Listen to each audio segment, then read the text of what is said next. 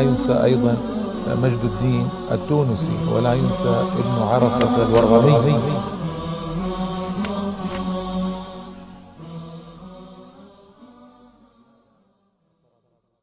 بسم الله الرحمن الرحيم. الحمد لله رب العالمين والصلاة والسلام على سيدنا محمد النبي الأمي الأمين وآله وصحبه أجمعين. أما بعد الإخوة والأخوات السلام عليكم ورحمة الله تعالى وبركاته. وأهلا وسهلا ومرحبا بكم في هذه الحلقة السابعة والعشرين من برنامجكم شخصيات تونسية الذي يتحدث فيه عن أثرها وعظيم عملها وما صنعته في دنيا الناس. اليوم أتحدث في شأن شخصية غريبة وعجيبة. كان عبدا يباع ويشرى في سوق العبيد وترقت به الأحوال وأذن الله تعالى في أن يصير رئيس وزراء تونس. لا إله إلا الله. ثم ويا العجب ليكون رئيس وزراء الدولة العثمانية الصدر الأعظم في الدولة العثمانية. فمن العبودية والرق إلى الصدارة العظمى. لا إله إلا الله يفعل ما يشاء يخلق ما يريد. وقصته آه، قصة خير الدين التونسي. هكذا لقبه خير الدين التونسي. لا نكاد نعرف إلا هذا. هذا خير الدين التونسي شركسي. شركسي آه، أبخازي أي من القوقاز. والقوقاز والتعريف بالقوقاز وأهل القوقاز وما هم فيه يصعب علي الآن والحلقة قصيرة والكلام طويل في شأن خير الدين. يصعب علي الحديث الكامل عنه الآن بالتفصيل لكنه شركسي أبخازي من القوقاز. والقوقاز الشمالي والأوسط والجنوبي وفيها من دول أرمينيا وأذربيجان وجورجيا التي كانت دولة إسلامية في الماضي وبلاد الكرج وعاصمتها تفليس. كان العرب هكذا كانوا يسمونه اليوم تبليسي. والشيشان والداغستان وأبخازيا وقبرطاي والشركس هذه كلها تكون القوقاز. والقوقاز آه، يشرف على بحر قزوين وهي في أقصى شمال شرقي لإيران. آه، كانت هناك حرب عثمانية. آه، روسية. وكانت الدولة العثمانية آنذاك للأسف الشديد في مدة مدة الضعف. وكان لما ولد متى ولد خير الدين؟ ولد سنة 1235 للهجرة قبل 200 سنة هجرية من الآن بالضبط. سنة 1820 للميلاد ولد خير الدين في آه، بلاد الشركس كما قلت لكم. والدولة العثمانية كان هناك حرب بينها وبين الروس. أسر على إثر هذه الحرب أسر آه، خير الدين. وكان صبيا ونقل إلى إسطنبول ليباع في سوق العبيد. آه، الشرك الشراكسة عليهم مسحة من جمال وأثارة من قوة بقية من قوة وأجسادهم قوية وفيهم آه، فروسية وشجاعة وإقدام. وجرأة. طبيعة الشركس. سبحان الله لكل بلد طبيعة ولكل قوم طبيعة ولكل جنس طبيعة. هذه طبيعتهم جمال وقوة وفروسية وإقدام. آه، بيع في سوق العبيد وعمره 17 عاما في إسطنبول لنقيب الأشراف فيها. نقيب الأشراف يدعى تحسين باشا. تحسين باشا نقيب الأشراف. كان الباش كان الباي في تونس الباي يعني الحاكم لتونس كان اسمه أحمد باشا. أحمد باشا أرسل أحد المبعوثين إلى إسطنبول يجمع له العبيد الأقوياء لينقلهم إلى تونس. وهذه عادة كانت موجودة في الدول آنذاك يتقوون بأشخاص يشترونهم ويكونون في قصورهم ويعلمونهم الفروسية ويعلمونهم القراءة والكتابة ليترقوا بعد ذلك في وظائف الجيش. ما أدري لماذا لا يستعينون بأهل البلاد. هذا كان هو الأمر السائد في تونس وكذلك في مصر. كانوا يعتمدون على الذين يجلبونهم من الخارج أي المماليك فإن خير الدين كان مملوكا ومن جملة المماليك. وهؤلاء المماليك يترقون ليملكوا البلاد في مصر وهذا الذي حصل في تونس. لا أدري لماذا كانوا آه، يعرضون عن أهل البلاد الأصليين ويأتون بأناس من الخارج ربما لاشتغال أهل البلاد بالفلاحة ربما لأنهم لا يريدون استعانة بأهل البلد حتى لا يقووهم فينقلبوا عليهم. أغراض سياسية الله أعلم بها يعني ألاعيب سياسية. انتقل خير الدين من بيت تحسين باشا إلى آه، بيت أحمد باشا في تونس. وفي ذلك البيت علمه أحمد باشا الألوان ألوان الفروسية والشجاعة والنجدة والجرأة والإقدام. وفي الوقت نفسه كان في بيته مكتبة كبيرة خاصة. وكان خير الدين يقرأ في تلك المكتبة ويغترف من العلوم. يعني هذه بدايات الأولى لشخصية خير الدين.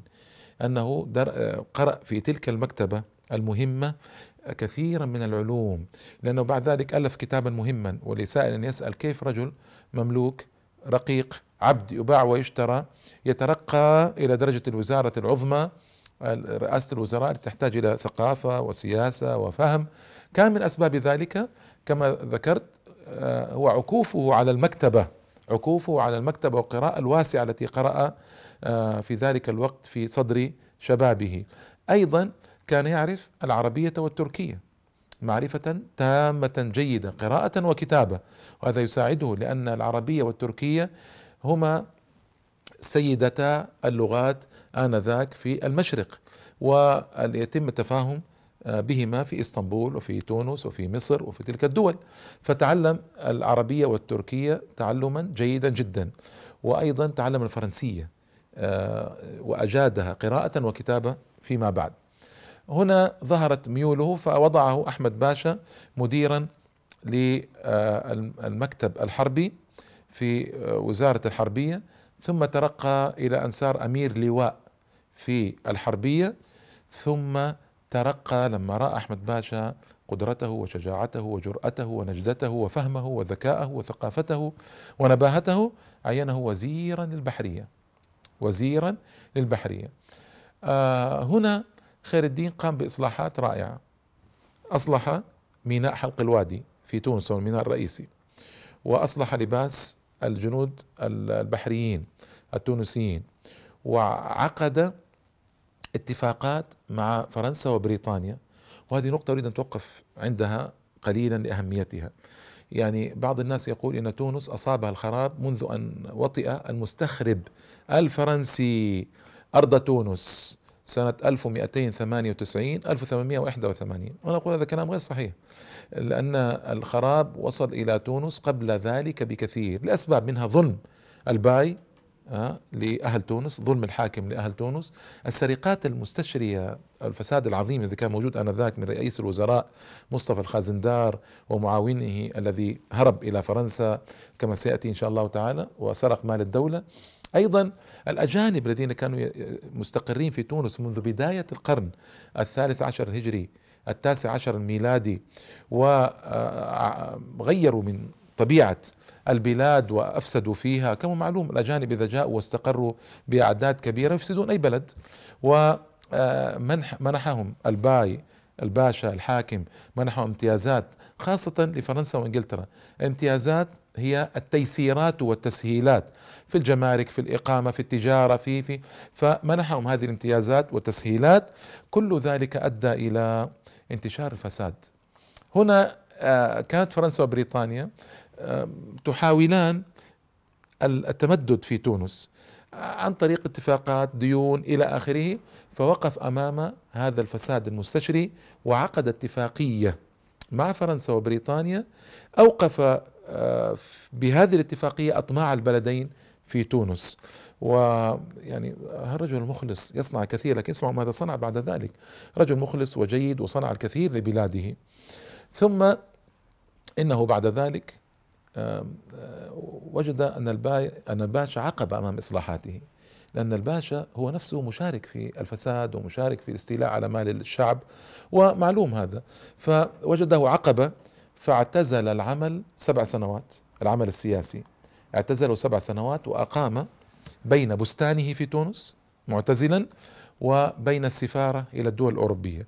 قلت لكم رجل ذكي نبيه مثقف كان يحتاجه الباي الحاكم للسفارة فكان يرسله إلى عدة دول أوروبية فيذهب ويعود إلى بستانه ويختلي في بستانه. يعود ويذهب ويعود وهكذا دواليك. وفي تلك المدة استفاد في تعلم اللغة الفرنسية واستفاد في آه، أيضا أمر مهم وهو آه، الصفاء الذهني والتفرغ الذي يساعده على الكتابة. الإنسان إذا لم يكن عنده صفاء ذهني لم يكن لديه تفرغ ما يستطيع أن يكتب شيئا أو إذا كتب يكون شيئا ليس ذا بال. آه، حدثت حادثة هنا أن معاون رئيس الوزراء اسمه مصطفى خازن دار رئيس الوزراء ومعاونه أحد الخونة للأسف سرق مالا هائلا وفر إلى فرنسا وادعى أن أن التونسيين يطالبون بمال ظلما وتجنس بجنسية الفرنسية وأقام الدعوة على تونس في المحاكم الفرنسية. فرنسا لها نفوذ كبير في تونس هذا قبل الاحتلال طبعا. فالباشا أرسل خير الدين إلى فرنسا ليقاضي هذا الرجل. فمكث في فرنسا قرابة خمس سنوات من أربع إلى خمس سنوات. ونفع ذلك المكث فعاد لبلاده بخمسة وعشرين مليون قرش تونسي ومبلغ كبير في ذلك الوقت خمسة وعشرون مليون قرش تونسي عاد إلى بلاده بعد أن قاض ذلك الرجل وظهر فساده وظهر آه، كذبه فيما ادعاه واستفاد. لكن استفاد من أربع إلى خمس سنوات اللي قضاها في فرنسا إتقان اللغة الفرنسية الاطلاع على مدى التقدم الذي آه، وصلت إليه البلاد آنذاك في فرنسا وصلت للأسف يعني يعني أنا أقول هذا وأنا حزين. وربما أزيده توسيعا. إن شاء الله في حلقات أريد أن أفردها للحملة الفرنسية على تونس واحتلال تونس وما جرى قبل الحملة وأثناء الحملة وبعد الحملة إلى يوم الناس هذا. إن شاء الله لعلي أستطيع في آه، السنة القادمة بإذن الله تعالى. لكن فرنسا كانت قد مضت خطوات في طريق التقدم ونحن للأسف الشديد بسبب فسادنا وإعراضنا عن كتاب ربنا وسنة نبينا صلى الله تعالى عليه وآله وسلم كنا قد تأخرنا وضعفنا وساءت أحوال البلاد العربية والإسلامية كما هو معلوم. تمكن طبعا خير الدين وهو الخبير بتونس جاء إليها في أوائل صدر شبابه ويعرف تونس معرفة تامة وأيضا تمكن من معرفة فرنسا معرفة تامة. رجل يمكث أربع إلى خمس سنوات في البلد ومع ساستها وأهلها ويتداخل مع المحاكم ومع المحامين ومع الناس. لا شك أنه سيطلع على أشياء كثيرة جدا في فرنسا. فعرف الفارق الكبير. لذلك لما كان يأتي ويذهب ويعود ويذهب في السفارة إلى دول أوروبية واعتزل سبع سنوات كما قلت لكم من أجل آه، هذه الأعمال. وكتب في بستانه كتابه الشهير أقوم المسالك في أحوال الممالك. أقوم المسالك في أحوال الممالك. هذا الكتاب عده أحد المستشرقين الألمان. أفضل كتاب أفضل كتاب ظهر في القرن التاسع عشر في العالم العربي والإسلامي.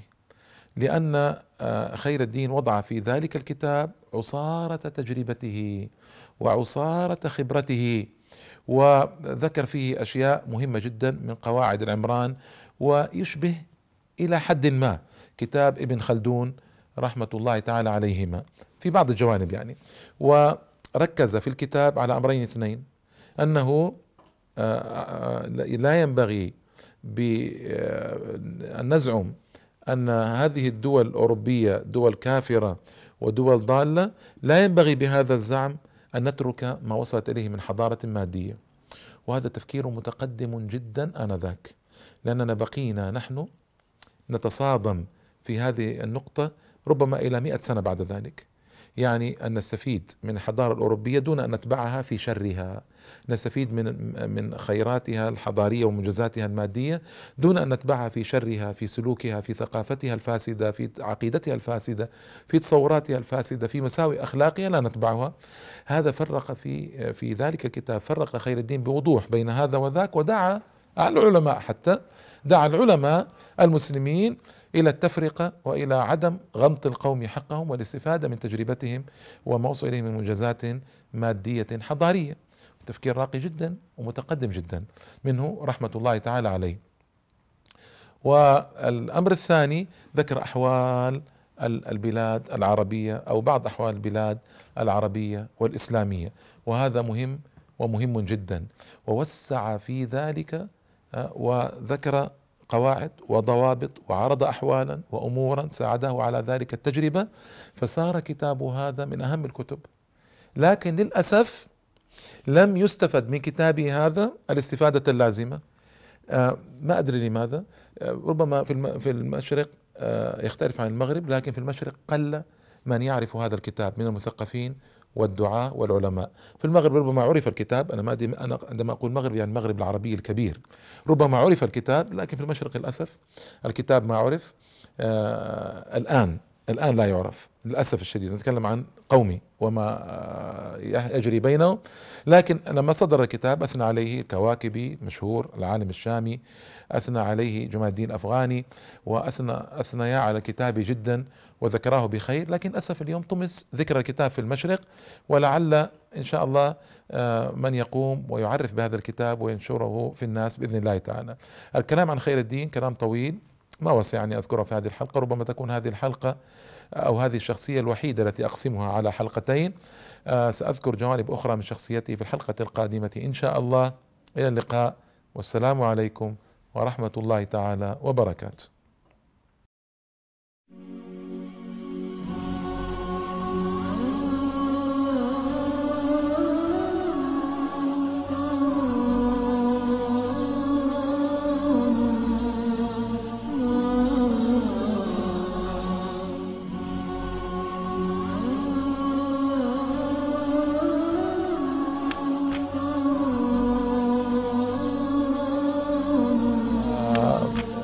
ينسى أيضا مجد الدين التونسي ولا ينسى ابن عرفة الورغمي